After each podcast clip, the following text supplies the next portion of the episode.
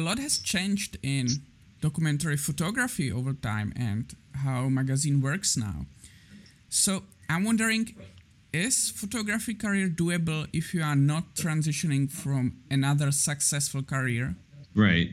Yeah, it's a great question. Um, I, I mean, I, I'm a huge fan of many documentary photographers out there uh, who shoot for Magnum and National Geographic, and some of them I've become friends with, and and uh, it, it's it's incredible what they're able to do and and how they're able to make a career out of it.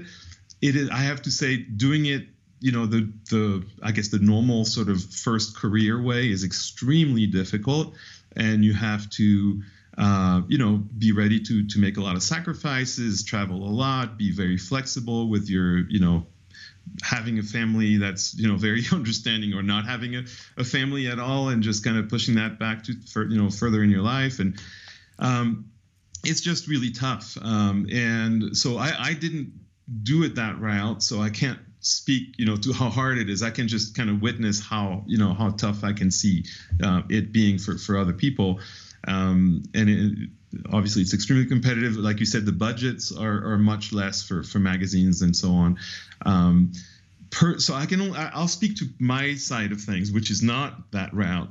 Um, what it allowed me to do at doing it as a second career and not having the financial pressure um, really um, I think accelerated things for me because I was able to choose my projects. When you're you know work for hire photographer when you're you know purely freelance and you're looking for the next assignment you have to spend a lot of time um, marketing yourself and uh, trying to get those assignments. And it's it's it's really it takes a lot of work uh, not necessarily behind the camera really more behind the computer uh, and doing research and so on and um, you know, and you encounter a lot of no's. You know, you mostly no's, and sometimes yes, but you know, it's it's it's hard on on people.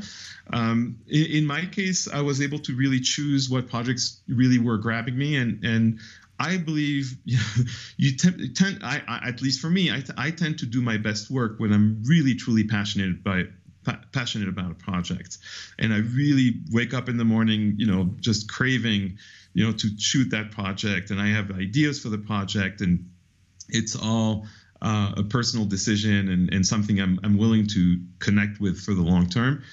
And it's much harder to do it um, you know if, if you're you know somebody calls you and says hey would you uh, be interested in doing this you know work on you know the, this topic that you've never heard about? And that sort of thing.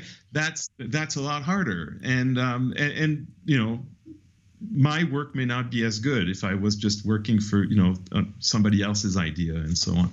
So you know again I, it brings me back to i admire the word like if if i had one name to to pick as like you know kind of my idol and in that in that genre of of, of work for hire you know and, and people who also had phenomenal personal projects it would be Jonas Bendiksen um, he, his work, I mean, he, he works, uh, he's, he's a Magnum photographer now, and he's done phenomenal uh, documentary photography work, and he's a huge inspiration for, for me. And he's, he's taken that route of first career, um, you know, and he's been able to, to, to climb um, the, you know, to, to get to Magnum and, and, you know, doing I what he does. Have, I actually have a print uh, when, when Magnum wow, okay. runs the square, square sale. Yes so I think yes, I yes, have yes. Uh, one of his shots. So, so for, for those who haven't checked out his work, you should. Ah. so you weren't yes. tempted to be uh, to start like an assistant to a photographer or something to you know get into the photography. No, I had no, but back then, I mean, I I've been shooting my whole adult life pretty much. So um, by the time I decided to make it a you know professional thing, I had already you know I had done a whole bunch of photography genres. I had gone through you know landscape, portrait. I had many many phases, and I got to street photography and photojournalism, and I decided you know I I kind of had enough technique behind me.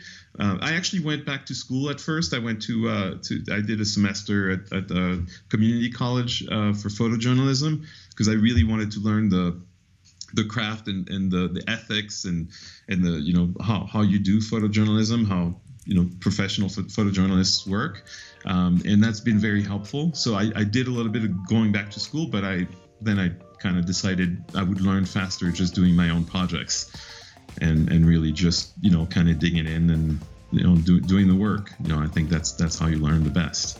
Thank you very much for listening to this episode. If you would like to listen to the full interview, you can find the link in the description. I would be also very grateful if you could give this podcast 5 star rating and a review. Thank you very much.